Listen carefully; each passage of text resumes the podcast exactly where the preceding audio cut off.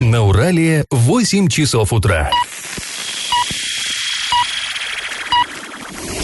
В эфире немного аналитическая, немного юмористическая и слегка музыкальная передача «Заварники» на радио «Шансон Орск». Для лиц старше 12 лет. Доброе утро, друзья! В эфире радио «Шансон Орск» программа «Заварники» и ближайший час вы проведете с нами Эльвирой Алиевой. Всем привет! И Павлом Лещенко. Ну что ж, мы сегодня обсудим ЧП, которое произошло в Орске два дня назад, но наделало очень много шума. Напомним, на автомобиль упала огромная глыба льда и пострадал при этом ребенок-пассажир. Будут и другие новости, но будут они чуточку позже. А сейчас старости.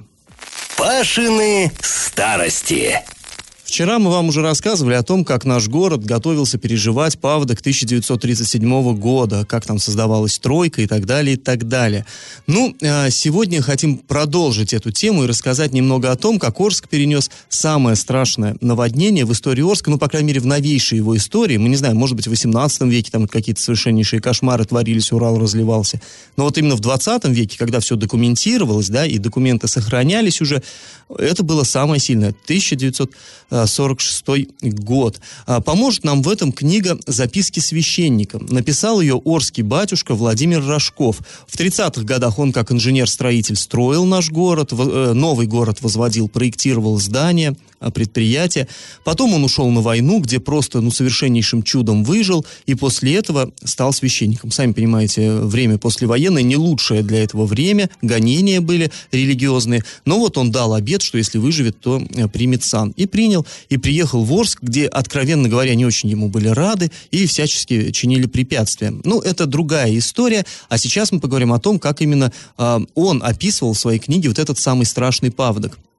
В ночь на 14 апреля 1946 года, ровно за неделю до Пасхи, началось наводнение. А тут нужно сказать, тогда э, вот этот, э, ну это да, даже не храм был, а молитвенный дом, он находился, э, ну сейчас это называется второй участок, в районе площади Васнецова. Тогда это был поселок Локомотив Строй, он такой был, знаете, заставлен, э, ну, лачугами какими-то, самострой, то есть не запланированный, не плановый поселок. Там была улица Акермановская. Теперь ее нету. Э, ну, вот в районе площади Васнецова, в общем, это все находилось. Потом подчастую все снесли, распланировали и построили вот нынешние э, улицы, проспект, ну, дома, которые мы знаем все. Так вот, там находился вот этот храмик небольшой, и он жил э, в доме тут же рядышком. И вот как он описывает э, приход большой воды. 14 апреля, в вербное воскресенье, вода повредила устой железнодорожного моста, и пролет рухнул. Железнодорожная связь на линии Новотроицк-Орск прекратилась. Люди начали эвакуировать свое имущество и скот. При встрече стал обычным такой диалог. «Как вода?» «Продолжает подниматься», — последовал ответ. 16 апреля в 3 часа ночи раздался тревожный стук в окно и послышались крики «Вода идет!». Мы вышли на улицу, никто не спал, во всех домах горел свет. Лощина наполнялась буквально на глазах. Из смотровых колодцев канализации ударили бурлящие фонтаны. Соседи схватили визжавшую свинью и потащили ее вверх по улице Проживальского. Вода затопила крыльцо и вошла в дом. Ходя по воде, я передал Вере, ну, так звали жену э, священника передал Вере узлы, запер квартиру и влез на чердак. Дальше идет рассказ о том, как отец Владимир и его супруга ночь провели на крыше. Когда рассвело, оказалось, что вокруг этой крыши, как вокруг острова, ну, буквально плещутся волны. То есть не было видно земли вообще, только сплошная вода. А дальше цитата. «День выдался прекрасный, солнечный, безветренный. Беспрерывно над нами пролетали вертолеты, которые эвакуировали население старого города, особо тяжко пострадавшего от наводнения. Раз над нами пролетел даже вертолет с коровой. И снова наступила ночь. Стояли полная темнота и тишина, нарушаемая лишь уханьем разваливающегося дома или сарая, отчаянным криком о помощи, кудахтаньем кур и мычанием невыдаенных коров. Прямо по затопленным улицам проплывали лодки ночного патруля милиции. Милиционеры тогда опасались мародерства, как в 42-м военном году. Тогда, ну, имеется в виду 42-м, мародеры подплывали к домам, залезали на чердаки, взламывали двери и грабили. Конец цитаты. Ну и уже только на третью ночь, две ночи они проторчали на этой крыше, но не они одни, э, кругом много было людей. Так вот, на третью ночь за ними, наконец, приплыла лодка, которая доставила их на большую землю, туда, где сейчас находится улица Станиславского. Почему сейчас? Да потому что тогда эта улица называлась иначе. И вот, кстати, и вопрос сегодняшнего конкурса. Скажите, как же улица Станиславского называлась до 1951 года? Варианты. Один – улица Маркса, два – улица Энгельса, три – улица Ленина. То есть, ну, вот в честь кого-то из вождей назвали. А, ответ присылайте нам на номер 8 903 390 40 40 в соцсети «Одноклассники» в группу «Радио Шансон Ворске» или в соцсети ВКонтакте в группу «Радио Шансон Орск 102.0 FM» для лиц старше 12 лет. Галопом по Азиям Европам! В городе Ясном после отравления детей в школе, в школьной столовой, возбудили уголовное дело. Об этом сообщает областная прокуратура. Ну, э, все вы помните, наверное, этот инцидент. Э, в школе номер 2 22 января отравились дети. Там оказалось, после уже, когда стали проверять, услуги питания оказывались нарушением э, требований Санпин и не отвечали требованиям безопасности жизни и здоровья несовершеннолетних. Но более того, сейчас вот уже выяснилось, что еще в октябре 2018 года, то есть за сколько получается, за три месяца, да, до того, как все это произошло, сотрудник Роспотребнадзора проводил проверку в этой школе и выявил нарушения довольно многочисленные, однако они не были устранены. И вот только после отравления в январе 19-го директора школы обязали э, устранить вот эти выявленные нарушения. То есть гром грянул, и теперь уже, конечно, мы понимаем, машина закрутилась. Ну, ты знаешь, я бы здесь другую применила поговорку, пока петух не клюнул. Ну да, да. А виновник ДТП, в котором погибла дочь председателя избиркома Александра Александра Нальвадова получил 6 лет колонии. Такое решение было принято апелляционным судом Оренбургского областного суда. Напомним, 20 октября 2017 года на пересечении улиц Рыбаковской и Комсомольской в Оренбурге столкнулись иномарки. Как было установлено, на стадии предварительного следствия автомобиль «Шкода» превысил скорость и на красный сигнал светофора вылетел на перекресток и столкнулся с автомобилем «Рено». В результате ДТП погибла, погибла пассажирка автомобиля «Шкода», 25-летняя 20 Наталья Нальвадова. И 20-летний виновник ДТП находился за рулем в нетрезвом состоянии. Еще одна новость, которая вот э, тоже может охарактеризоваться этой э, поговоркой, да, и про петуха, и про гром, который грянул, и все остальное. Э, еще позавчера с крыши дома, а также с козырьков балконов на проспекте Ленина 103А свисали снежные шапки, ледяные глыбы, пока одна из них не сорвалась и не попала на машину, в которой это находился мы видели ребенок. собственными глазами. Вот эти вот шапки, когда мы там находились позавчера, как раз это все падало. То есть вскоре после происшествия мы смотрели, там и сосульки были, и снежные шапки, все это было. Однако вот уже вчера все э, исчезло, все почистили, все сделали, ну, как всегда, немножко запоздало, да, все-таки, наверное, раньше стоило это сделать. Ну, в любом случае, к этой теме мы вернемся чуточку позже, поговорим подробно и выслушаем комментарии разных сторон. И как это понимать? Ну и вот такой интересный конфликт э, привлек наше внимание. Орская природоохранная прокуратура подала в суд на Росприроднадзор. Росприроднадзор – это вообще ведомство, которое мы э, с некоторых пор недавних очень а, любим и... Ну, в кавычках, понятное дело, любим. Пристально следим, во всяком да, случае, за его деятельностью. Росприроднадзор в последнее время вдруг стал на виду своими вот эм, странными выводами и какими-то не очень логичными решениями. Ну, на так. самом деле, все вы помните, да, что в начале февраля город на, накрыл вот этот вот жутчайший совершенно смог, вонь вот это была, и люди возмущались, что такое, какой завод нас травит. И очень скоро по горячим следам вот именно это ведомство, Росприроднадзор, распространило официальную информацию, что предприятие не при чем, что на самом деле во всем виноваты отопительные системы, машины, которые почему-то съехались вот именно в северный район города Орска и стали неистово газовать, очевидно, потому что в других все было более-менее нормально. Ну вот, кстати, сегодня, конечно, немного не об этом, да, у нас вот эта вот тема, но хочется сказать, что я вот ехала сегодня на работу и вдруг подумала, а почему не до сих пор не нашли виновного, до сих пор не нашли вот в этом смоге, мы до сих пор не знаем, кто виноват. Ну или не нашли, или не говорят. Или не да. хотят, или вот сейчас затянут, пока пока вот мы не забудем, потому что мы уже начали, да, потихоньку забывать, но не надо забывать, и нужно добиваться. Кто да. же? Ну, это как бы предыстория, то есть почему вообще мы так пристально следим за деятельностью вот этого ведомства. Так вот, теперь новая история. А, суд встал на сторону прокуратуры именно по какому поводу? А, природоохранный прокурор счел, что Росприроднадзор пытался, ну не то чтобы освободить от ответственности, не привлекать к ответственности одно из предприятий Орска, нарушителей. А, о чем идет речь? А, есть у нас такое э, акционерное общество «Армет». Ну, предприятие, которое занимается там э, добычей руды, в том числе в Домбаровском районе есть такое месторождение лучистое. Добывает, все нормально, все законно. Мы понимаем, что вот выкапывается эта руда, потом она оттуда, ну, там, скажем так, изымаются какие-то необходимые вещества для дальнейшего производства. А пустая вот эта руда, это отходы, да, горного производства, она сваливается там в специально оборудованные места. Все вроде по закону. Тут претензий, по, по сути, претензий претензий вот именно нету по технологии. Но они, вот это предприятие, э, забыло, не захотело, не стало, короче, не направило необходимую документацию в соответствующие органы, там, в экологическую службу Оренбургской области. А это само по себе уже все-таки нарушение, и, по мнению природоохранного прокурора, достаточно серьезное. Соответственно, природоохранный прокурор возбудил административное дело и передал его, как э, положено, вот Росприроднадзору. Но Росприроднадзор счел, что это не, как бы, ну, не, не такое серьезное упущение, и можно к ответственности предприятия не привлекать.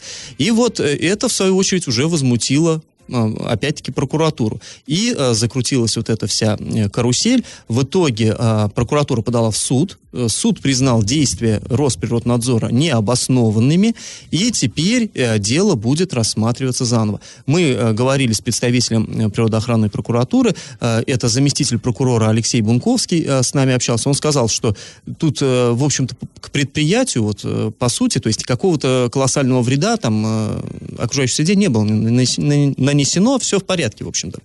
Но именно процедура была нарушена, а экология такая штука, здесь нарушать ничего нельзя. Знаешь, это очень хорошо, что они сейчас э, так активно взялись там наказывать, да, за документацию э, природоохранная прокуратура, но почему у нас вот по таким делам, по, по бумажным делам все так просто, быстро и такая принципиальная позиция у контролирующего органа, ну, имеется в виду прокуратура, что она там и до суда дошла, и все на свете, хотя дело касается просто бумажек, то есть вред экологический, как таковой природе нанесен не был. А когда у нас нас есть действительно визуальный э, вред э, экологии, не только визуальный, да, ну вот опять же про эту войну, да, февральскую мы говорим, у нас все тихо, и как-то природоохранная прокуратура сейчас себя не проявляет, и в суд почему-то она по этому делу не подает. Поэтому, ну, мне кажется, вот сейчас какая-то возня вот с этим Арметом не, не, незначительная, а надо силы бросить на какие-то более, не знаю, серьезные вещи. Ну, я считаю, что надо закон соблюдать, да и все. И без всяких оговорок, и тут, я думаю, принципиальность не помешает. Друзья, сразу после паузы мы поговорим о сосульки, которая упала на автомобиль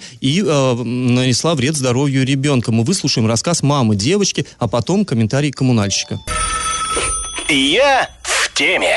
А накануне мы уже рассказывали о ЧП, которое произошло э, возле поликлиники номер 5 на проспекте Ленина э, 103А. На машину, в которой находился ребенок, тогда упала глыба льда. Девочку госпитализировали. В экстренном порядке ей э, провели обследование, рентген. Ну, понятное дело, да, что э, глыба льда как раз упала на автомобиль, вот в том месте, где сидел ребенок-пассажир, а ребенок-пассажир сидел позади за водителем. Ну, то есть, по сути, да, вот оно самое безопасное место, но как говорится, на голову, вот все что угодно может на голову упасть, и вот эта глыба льда, она продавила крышу автомобиля, и как раз, ну, и досталось по голове ребенку, серьезно досталось, э, сильный стресс у девочки, у семилетней, у школьницы. А, ну, сейчас она, слава богу, дома, выздоравливает. Ну, стресс, я думаю, да. не только у э, девочки. Ну, сильный стресс и у мамы, понятное дело, да, любой родитель был бы в шоке от э, того, что произошло. А, рентген показал, что у девочки ушиб мягких тканей головы, а, но о том, что произошло, за заварникам рассказала мама пострадавшей. Маму зовут Надежда. Давайте ее послушаем. Мы ехали в пятую поликлинику с ребенком на прием. На проезжей части повернули в сторону поликлиники, стали заворачивать, и при движении машина ехала, а не стояла. На нас упала, не знаю, с девятого этажа или с крыши дома сугроб огромный. И продавил сильно крышу, выбил заднее стекло, э, боковое стекло. На заднем сиденье сидела моя дочка, 7 э, лет. Когда я выскочила из машины, я схватила ее, она была, конечно, в шоковом состоянии, плакала очень сильно. Тут выбежали сотрудники поликлиники. Нас не забрали, то есть осмотрели меня, осмотрели дочку. Ну, ранений никаких таких нет от стекла. Но то, что пробило потолок и то, что голову стукнуло, конечно, это понятно было. И нас увезли на скорой в рентген-отделение горбольницы номер два. Ну, а почему мы вообще такое внимание этому случаю уделяем? Во-первых, ну, такое может произойти с каждым. Вот мы ходим по городу, да, и постоянно слышим, то зашуршало, бах, упало что-то. То есть со всех крыш валится вот это. И здесь, и сейчас, конечно, пострадал ребенок. Мы понимаем, что все проверяющие, контролирующие органы, они сейчас будут, ну, буквально землю рыть, они будут искать виновных. И нам тоже самим не совсем понятно, кто в этой ситуации виновен. Ну, надо во- разбираться. Надо, во-первых, обратить внимание на то, что вот это место, да, те, кто, э, те, э, те люди, чьи дети ходят в эту поликлинику, они знают, да, где паркуются там автомобили. Там есть такой пешеходный тротуар. Ну, мой ребенок тоже посещает эту поликлинику, и я скажу честно, мы тоже паркуемся там. Там паркуются все автомобили, там останавливаются такси. Но это пешеходный тротуар. Там э, есть только парковка для инвалидов. Ну, по крайней мере, на, на стене дома висит именно такой знак парковка для инвалидов. То есть машины там ставить вообще, в принципе, нельзя. Где их ставить, тоже непонятно. Там места нет, а вроде как бы парковка у такого социального учреждения должна быть. Но это пешеходный тротуар. Вы представьте, что было бы, если бы мимо этого места ехала мама с санками, где сидел Да, бы там какой-нибудь трехлетний ребенок. Или ехала коляска, например, с младенцем. А вполне возможно, да, если, например, эта глыба льда упала с покатой крыши, то она упадет не рядом с домом. То есть она сначала проедет по этой крыше и чуть-чуть подаль от дома может упасть, то есть просто приземлиться на голову, на голову любому проходящему. Но здесь, конечно, о везении сейчас сложно говорить. Пострадал ребенок, в любом случае, это, ну, ЧП серьезное. Но тут э, можно сказать, что в какой-то степени повезло, что э, крыша автомобиля смягчила вот этот удар, и удалось избежать трагедии. А если бы действительно трагедия произошла? И только сейчас, э, сколько лет уже этой поликлиники, да, я в нее еще ходила, мой муж в нее ходил, мои- наши дети туда ходят, всю жизнь там стоят машины, и только сейчас там по- а- оградили все сигнальной лентой, и только сейчас там не паркуются автомобили. То есть до этого никто не обращал на этот факт внимания, и никто не пресекал там парковку. Ну и вот сейчас, э, конечно, э, все органы, ну, соответствующие администрация, все-все-все пытаются разобраться, что произошло и как сделать, чтобы этого не происходило. И перекинуть все на кого-то. Ну, Главное, чтобы в любом случае, мы к отвечать. Этой теме вернемся сразу после небольшой паузы. Я в теме. А мы возвращаемся к этому громкому происшествию э, с падением на крышу автомобиля куска льда. Дело произвело такой, ну, очень э, заметный общественный резонанс. Вчера на место выезжал глава города Андрей Одинцов. Ну, пока мы не знаем, Хотя какие... это не сфера его деятельности, да, ну честно скажем. Да ну Но почему? Ну все, думаю, что, должен происходит в городе, все это сфера его деятельности. Ну, я так считаю. Ну тогда надо закрыть все управляющие компании частные, и все пусть Нет, они работают, он координирует. Ну да ладно, короче, он там был. Так или иначе, он туда ездил, э, и на его контроле ситуация эта теперь находится. Побывал на месте э, еще в день происшествия директор управляющей компании «Альтернатива». То есть этот дом, вот он обслуживается «Альтернативой», Ергалий Желенов, он же депутат, кстати, городского совета. Так вот, мы созвонились с ним и попросили ответить, признают ли коммунальщики свою вину в случившемся. И вот что он нам ответил. Если падает, э, будем говорить, с кровли, однозначно это получается виновная управляющая компания. Не почистили крышу, да, то есть вот это всё. Если конструктивные особенности, будем говорить, дома такие, что балконы имеют кровлю, то отвечает тоже управляющая компания. Но если дом был балконом, но балконы не имели, будем говорить, с крышей, а собственник сам самостоятельно все это поставил, то это уже относится не к общедомовому имуществу, а к его личному имуществу. Он сам за него отвечает, он должен за него чистить. Поэтому здесь вот четко разграничивается что касается этого случая, мы поднялись сразу на крышу этого девятиэтажного дома, посмотрели вот крышу, посмотрели кровлю, то есть у нас на крыше снег не отвалился, не упал, это сошел он с балкона.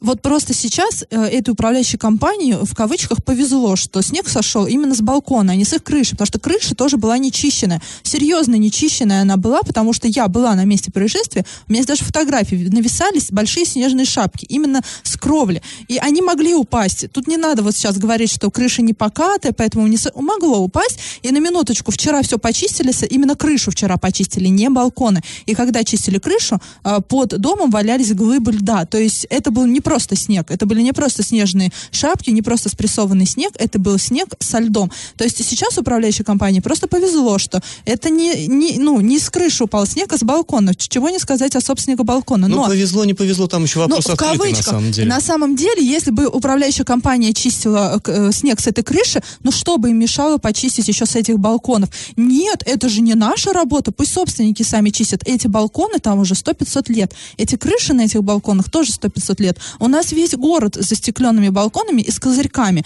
А, ну что теперь, на всех что ли жильцов валить? Ну понятное дело, что да, по закону, наверное, они виноваты. Но если бы крышу чистили, если бы управляющая компания следила за этим домом, то из балконов бы снег э, скинули. А если бы их еще эта проблема волновала, то они бы пришли к жильцам и вынесли постановление, чтобы козырек убрали, потому Ну, что Теперь вот всех это... это вол- взволнует в любом случае, потому что сейчас, конечно, начнется, начнутся разборки по этому поводу. Здесь важно понимать, что вообще э, ну, у многих из нас, да, на балконе э, какие-то сооружены застекления, какие-то козырьки. Так вот, ну, важно понимать, что на самом деле все это незаконно. То есть, э, что если ты хочешь застеклить балкон, если хочешь поставить там козырек, то ты должен, по идее, собрать общее собрание жильцов, с соседями обсудить, они скажут, не, мы не против, давай там, Эля, делай козырек.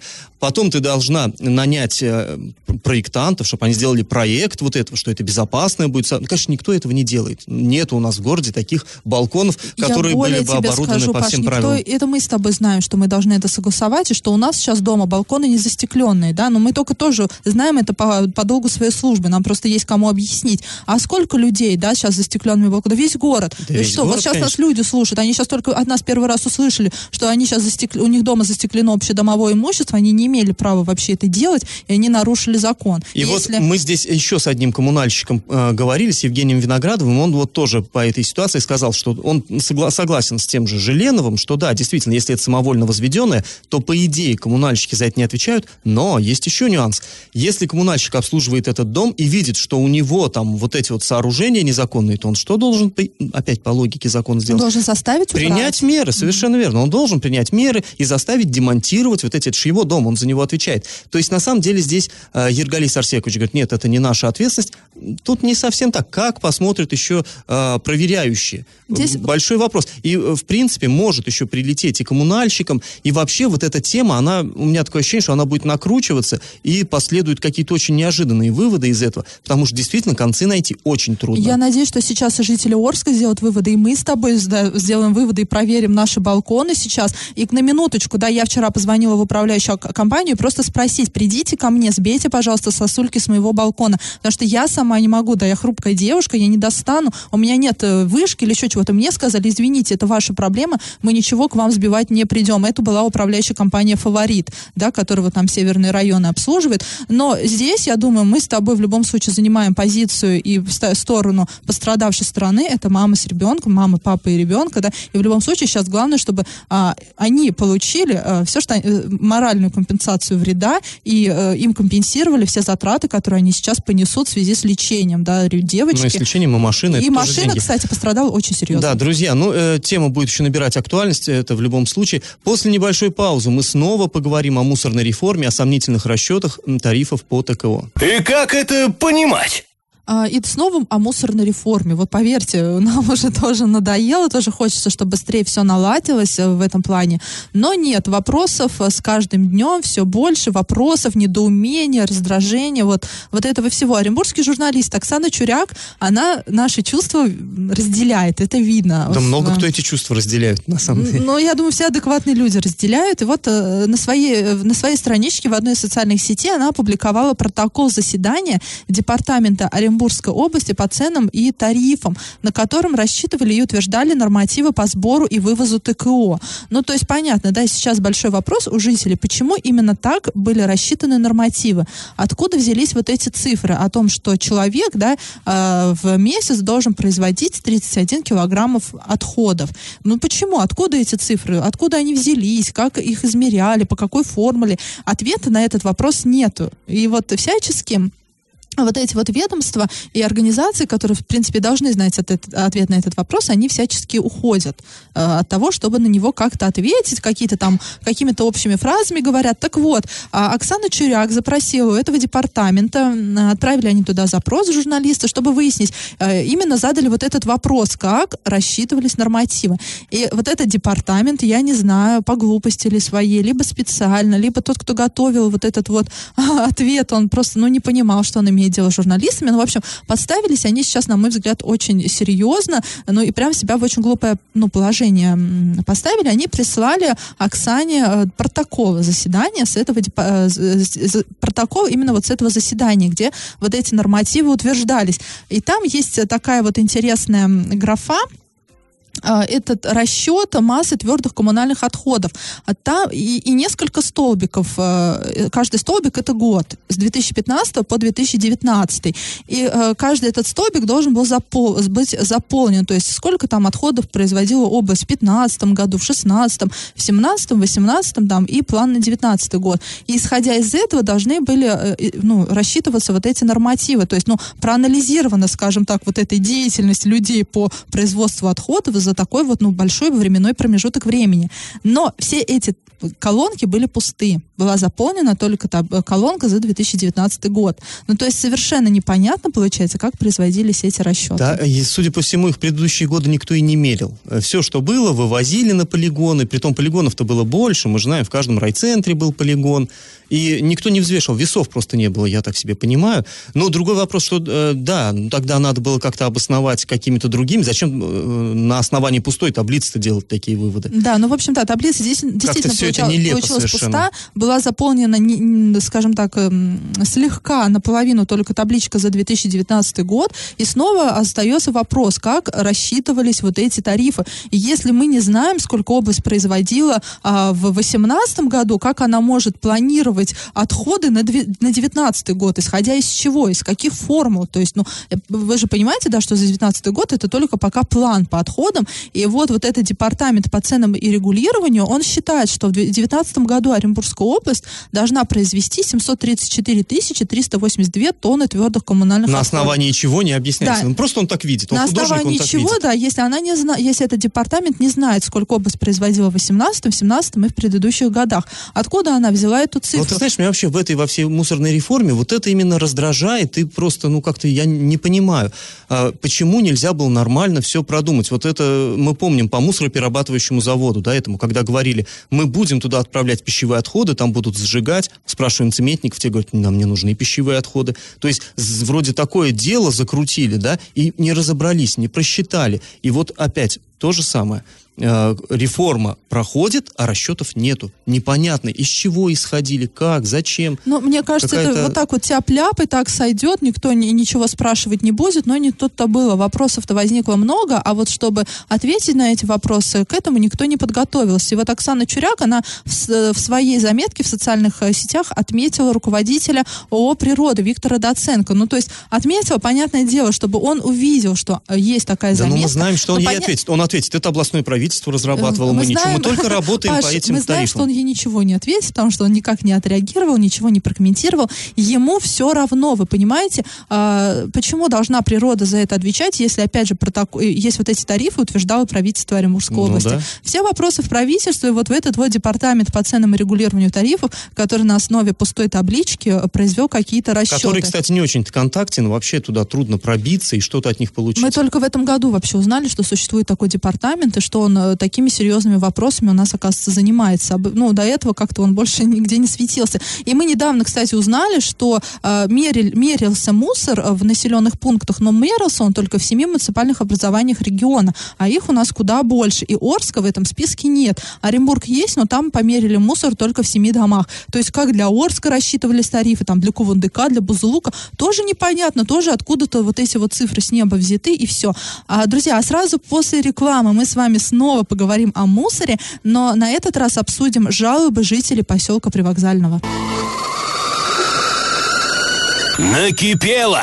Буквально вчера к нам обратился наш слушатель Сергей, житель поселка Привокзального. Пожаловался он на что? Что накипело. Он говорит, зачем природа убрала вот эти большие контейнеры, лодочки их называли, вот такие, ну, все, все знают, как они, в принципе, выглядели, а, и заменили их маленькими, как он выразился, наперстками. Ну, на самом деле, таких жалоб э, уже очень много. Люди действительно возмущаются. Было вроде бы удобно вот эти вот лодочки, и поставили маленькие, как-то ни туда, ни сюда. Сергей говорит, что у них не регулярно вывозят вывозят э, мусор, и получается, что э, переполнены, вот эти наперстки так называемые, люди ставят, соответственно, мусор рядом, э, собаки растаскивают, там ветер раздувает, ну и так далее, и так далее. И вот он такой интересный аргумент привел, говорит, вот я каждое утро э, дочку в школу веду, проходим мимо мусорной площадки, я-то ее учу, что надо э, быть аккуратной, что нужно беречь природу и все такое прочее, и ребенок видит вот, вот это все, что творится, там, кошмар и ужас. Ну, наверное, не согласиться с этим невозможно, действительно, это э, плохо, да. Ну, Ну, что касается вот конкретно лодочек. Задавали мы этот вопрос Виктору Доценко, это гендиректор э, регионального оператора природы, и он говорит, что да, ему тоже поступали жалобы от арчан, куда дели лодочки. Ну, лодочки это были не их, надо понимать, это предыдущей компании, Горспецтранса. Вот, и Горспецтранс, когда перестал заниматься вывозом мусора, он свои контейнеры свез и забрал, в общем. А, вот, а мы, говорит, не стали ставить такие крупные, потому что вот именно по всем нормам, по правилам должны быть именно маленькие. А, и они, дескать, это просто это вы выдумываете, что большие это удобно. На самом деле нет. На самом деле маленькие лучше, потому что, ну, там, а, понятно, и площадь поверхности вот этого мусора меньше, соответственно, меньше мусор раздувает и так далее, и так далее, и так далее. Ну, тут трудно сказать, как с этим можно согласиться, нельзя, но в любом случае, если вы ставите, конечно, вот эти наперстки, то хотя бы их вдоволь ставьте, ставьте их много, чтобы э, люди не, не, не пришлось им бросать мусор где-то рядом, потому что мы понимаем, никто обратно домой не понесет, если э, баки переполнены, да. Э, тут э, мы что можем посоветовать нашему слушателю, ну, и Сергею, и всем остальным, можно обращаться на горячую линию, можно требовать, чтобы, ну, хотя бы вот эти наперстки, хоть дополнительные пусть ставят.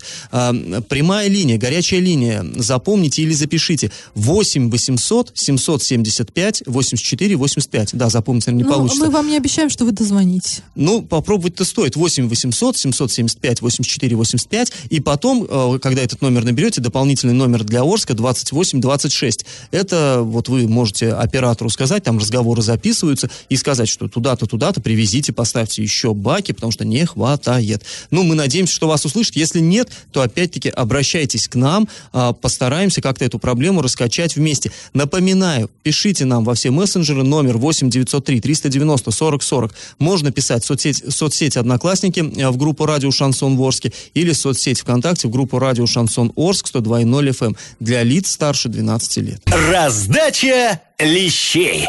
Ну и подошло время подводить итоги. А, итоги нашего традиционного исторического конкурса. В начале программы мы спрашивали, как до 1951 года называлась улица Станиславского. А называлась она улицей Маркса. И вот вы спросите, как так? Да, все мы знаем, что улица Маркса это одна из главных улиц старого города. А вот тут вот как раз, друзья, и подвох. Да, в старом улица Карла Маркса, а в новом была просто Маркса. Да, человек один, а назывались улицы по-разному. Ну и к тому же, раньше это Орском считался только старый город, а все остальное, там, Со соцгород, никель, вот это все, это называли новостройки. Даже во всех официальных документах писали население Орска и новостроек. Даже количество населения считали по-разному. Собственно, Орска и вот это все остальное. Ну, до поры, короче говоря, это все всех устраивало, но в 51 году власти решили все-таки путаницу устранить, навести порядок и дали вот этой улице новое имя, Станиславского. В общем, правильный ответ сегодня один. И победителем у нас сегодня становится наша слушательница Татьяна Николаевна. Поздравляем ее. Поздравляем ее и поздравляем вообще всех-всех-всех прекрасных дам. Завтра праздник великий. Всех с праздником счастья, любви, здоровья международный. А, друзья, в следующий раз мы уже услышимся с вами в понедельник, 11 марта, так что удачных выходных. Пока. Завариваем и расхлебываем в передаче «Заварники». Каждое буднее утро с 8 до 9.00 на радио «Шансон Орск». Для лиц старше 12 лет. Радио «Шансон». СМИ зарегистрировано Роскомнадзором. Свидетельство о регистрации Л номер ФС 7768 373 от 30 декабря 2016 года. Для лиц старше 12 лет.